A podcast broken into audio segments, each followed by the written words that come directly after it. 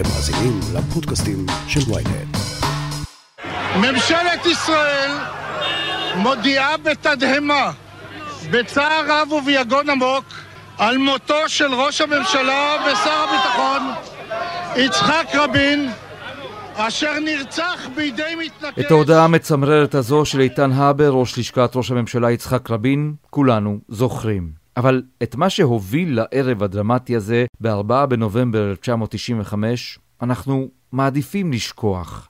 שמעון שבס, מנכ"ל משרד ראש הממשלה וידידו הקרוב של יצחק רבין, משחזר בשיחה עם הכותרת את החודשים שקדמו לרציחתו של ראש הממשלה ונזכר בהסתה הפרועה שהדליקה את הרחובות במדינת ישראל. הכותרת, הפודקאסט היומי של ynet עם עטילה שומפלבי.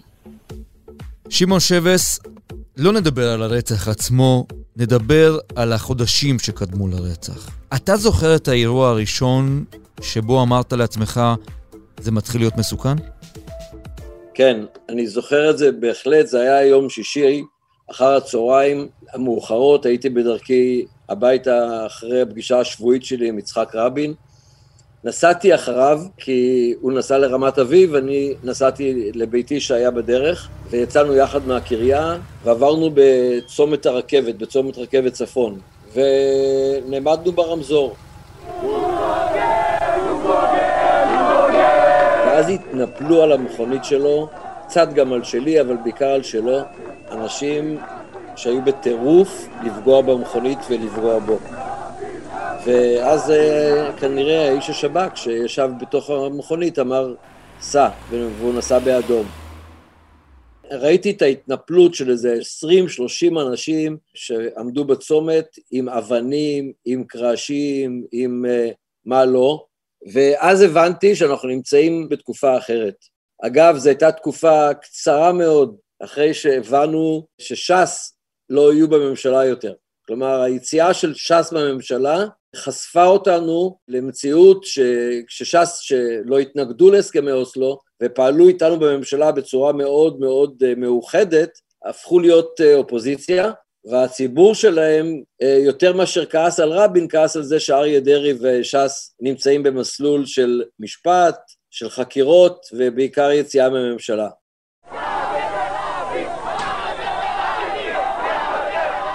ואז אנחנו כולנו זוכרים את ההפגנות מתחת לבית של יצחק רבין, הפגנות מדי יום שישי. זה היה פשוט נורא. א', אני רוצה לחזור על מה שבנט אמר השבוע בריאיון לעמית סגל בערוץ 12. זה לא היה ספונטני. אני מצטט את בנט. זה לא היה ספונטני. זה מאורגן וממומן. כך אמר בנט השבוע. ככה זה היה אז 25 שנה אחורה. הכל אורגן, הכל מומן, הביאו את האנשים, אפילו כשהם היו רק 50 איש, כי אסור היה להפגין מתחת לבית יותר מ-50, כי אחרת היו צריכים אישור מהמשטרה, אז הם היו סופרים את האנשים שבאו, גם את טיבם של האנשים שהגיעו, לא רק את, ה, את, ה, את המספר. מי הגיע? כמה שיותר מופרע, יותר טוב.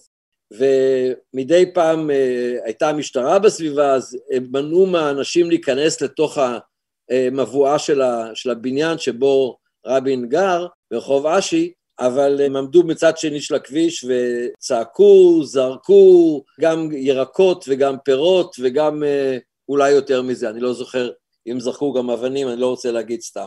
זה היה נורא, זה היה כל שבת, כל שישי, לפני כניסת השבת, זה היה פשוט נורא.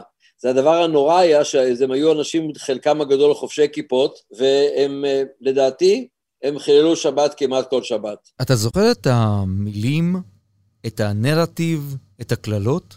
בטח. בוגד זו הייתה המילה שגורה, שונא ישראל, מוכר את הארץ, מרגל של אחרים, קראו לו מרגל גם. ליצחק רבין, אתה מבין, אה, ראש הממשלה פעמיים, רמטכ"ל ששת הימים, מח"ט הראל במלחמת השחרור, קראו לו בוגד ומרגל. דברים נוראים, מילים השתמשו בכל מילה אפשרית. נאצי, עוכר ישראל, חבר של ערפאת, חמאסניק, כל מילה אפשרית. אתה חששת? חששתם שמשהו ממש לא יכול לקרות?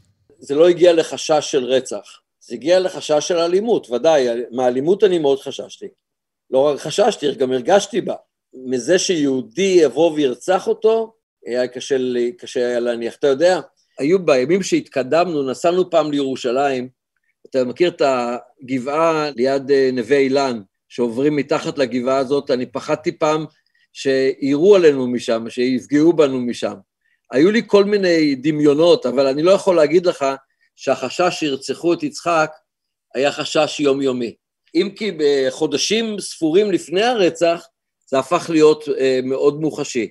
זה הפך להיות מוחשי, אני מספר גם בספר על ישיבת הקבינט, שהייתה אולי שלושה חודשים לפני הרצח. ראש השב"כ אז היה כרמי גילון, הוא הכיר טוב את החטיבה היהודית כי הוא היה ראש החטיבה היהודית. אז הוא הכיר את השחקנים שם מאוד מקרוב, מאוד אישי.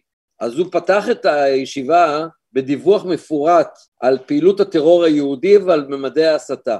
זו הייתה ישיבה, אני חושב שזה היה ביולי, השתתפו בה כמובן חברי הקבינט, היועץ המשפטי לממשלה, פרקליטת המדינה דורית בניש, הרמטכ"ל אמנון ליפקין שחק זיכרונו לברכה, עוד אנשים מה, מהשירות, והעיקר היה דיווח של ראש השב"כ שככה זה, זה התחיל.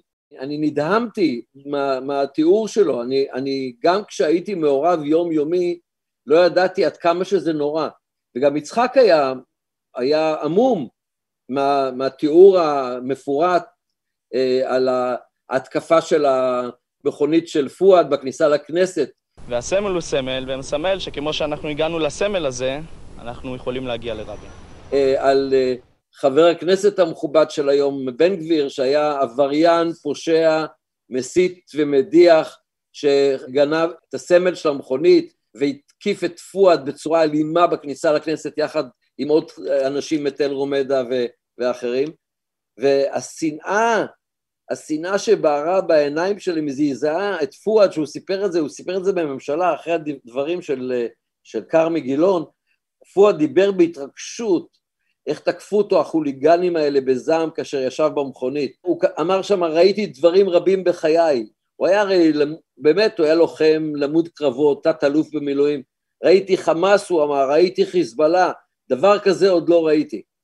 ושחל, שהיה שר הביטחון פנים, גם הוא היה חבר קבינט, והוא דיבר שם בצורה מאוד קשה על זה שהמשטרה לא מצליחה להגיע לאנשים האלה. ולאלה שהגיעו, זאת הייתה הטענה שזרמה בתוך הישיבה הזאת לאלה שהגיעו וניסחו כלפיהם כתבי אישום, הכתבי אישום לא הגיעו לבתי המשפט. רבין צעק על אה, יועץ המשפטי לממשלה דאז ועל אה, פרקליטת המדינה, מה אתם עושים עם 300 תיקי המסיתים והמדיחים? למה אלה שכבר אתם יודעים שהשתתפו בהסתות לא מביאים אותם למשפט? זה היה דבר נורא, זו הייתה ישיבה נורא. גם שחל אמר אה, בסוף הדיבור שלו, הוא אומר, יצחק, אם זה יימשך ככה, ירצחו אותך. אני, אני משוכנע שאם היו מתעסקים בזה כמו שצריך, היו מגיעים גם ליגאל עמיר. אבל לא התעסקו בזה. חופש הביטוי.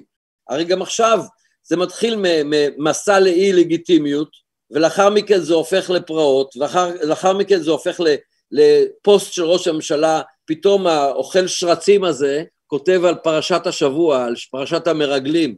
מה, ההבדל בין מרגלים לבוגדים, לגנבת שלטון? ככה זה היה גם אז. ברגע שהם התחילו לפעול באמירות פוליטיות, ציבוריות ודתיות, שהוא ראש ממשלה לא לגיטימי, שהוא ראש ממשלה שלא נבחר או שאין לו רוב, ככה התחילה הפעולה האלימה. ראש ממשלה לא לגיטימי, אז הוא בוגד, גונב שלטון. גונב שלטון, מגיע לו. ואז הגיע זה שירה, זה דבר מאוד פשוט להשתמש במילים האלה, כשזה נופל על אוזניים ערלות, האוזניים הערלות יכולות לבצע דברים. אתה, אתה הזכרת את הרבנים, שמעון שבס. אתה זוכר את המעורבות שהייתה מן הגורמים הרוחניים לקראת הרצח? ברור, אותו רב שדיבר הבוקר ברדיו, נדמה לי גם אצלכם, בוויינט, הוא היה חבר בקבוצת רבנים שהם היו גם אז ראשי ישיבות ורבנים של בתי הכנסת, לא רק ביהודה ושומרון, אבל בעיקר יהודה ושומרון ועזה, והם דיברו דברי הסתה נוראים. אני לא מדבר על הפולסא דנורא ועל דין רודף ודין מוסר, הם עסקו בזה כל הזמן במשך מעל שנה. אחד הכעסים הגדולים שלי על ועדת החקירה, ש, שבעיניי לא התקיימה, היה שוועדת החקירה, בגלל שהיא לא קיבלה מנדט, לפי דברי השופט שמגר, זיכרונו לברכה, הם לא קיבלו מנדט, אז הם לא בדקו בצורה מפורטת את כל המהלכים שקדמו לרצח יצחק רבין. הייתה שנה ורבע של הסתה פרועה שעלתה בממדים מטורפים כל חודש בחודשו, והוועדת החקירה לא עסקה בזה, היא עסקה בכשלי האבטחה. היה מי שדאג שכתב המינוי של הוועדה לא יעסוק בהסתה, לא יעסוק בהמרדה, לא יעסוק בדברי השסע והדברים הנוראים שקרו, שהיו בתקופה שקדמה לרצח. דאגו לזה באופן מפורש, בהסכמת ראש הממשלה, ממלא מקום ראש הממשלה שקיבל את התפקיד שמעון פרס, והוא אמר לי פעם, התווכחתי איתו על זה, אמרתי לו, למה אתה מסכים לנוסח הזה? אז הוא אמר לי, שבס, האוקיינוס גדול, המים רבים, צריך להתמקד במשהו. והם החליטו יחד עם היועץ ויחד עם הפרקליטות להתמקד כן. בכשלי האבטחה, ולא ברצח ולא בהסתה, וזה הדבר הכי נורא, הפצע הזה שלא טיפלו בכשלי האבטחה שהיו במשך התקופה הזאת, בהסתה הנוראית, בהסתה של אנשי הציבור, במה שהיה ומה שעמד מאחורי העצרת הגדולה בכיכר ציון, בתהלוכה עם אהרון בצומת רעננה, בכל הדברים שקרו בווינגייט, כל, כל המעורבות שהייתה של כל מיני אנשי דת ואנשי ציבור וראשי מועצות, והשתמשו בתקציבים יהודיים לדברים אחרים, השתמשו בזה כמכשירי אה, הסתה. שמעון שבס, אה, ממש לסיום אני רוצה לשאול אותך אם אתה משווה בין מה שעשה ראש השב"כ ארגמן לבין מה שאמר בזמנו כרמי גילון. האם השב"כ לדעתך יותר ערני היום?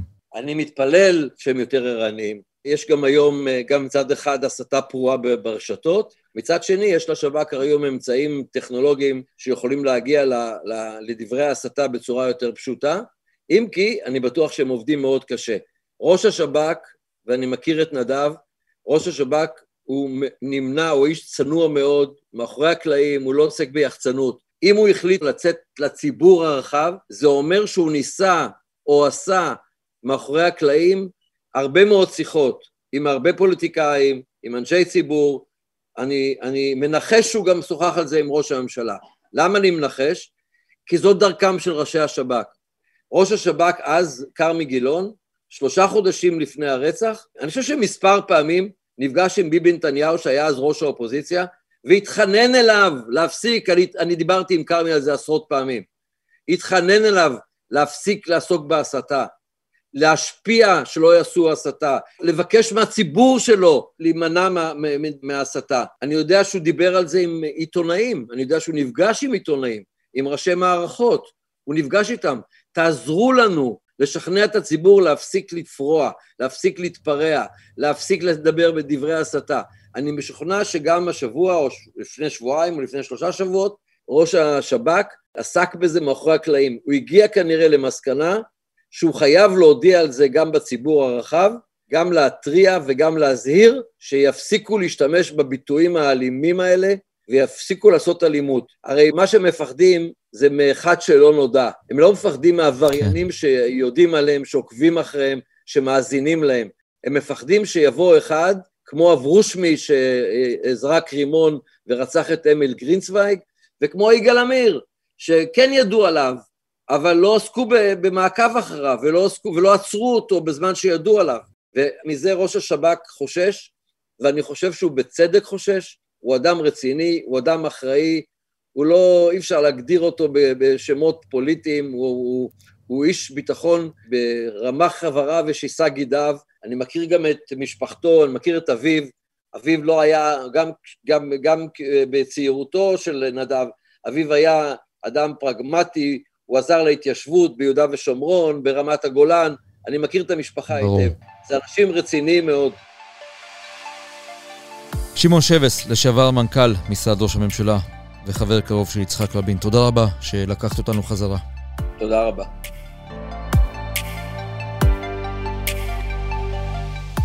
עד כאן הכותרת להיום, מחר נהיה כאן שוב עם פרק נוסף. אתם יכולים להאזין לנו בוויינט, בספוטיפיי, באפל ובכל אפליקציות הפודקאסטים באשר הן.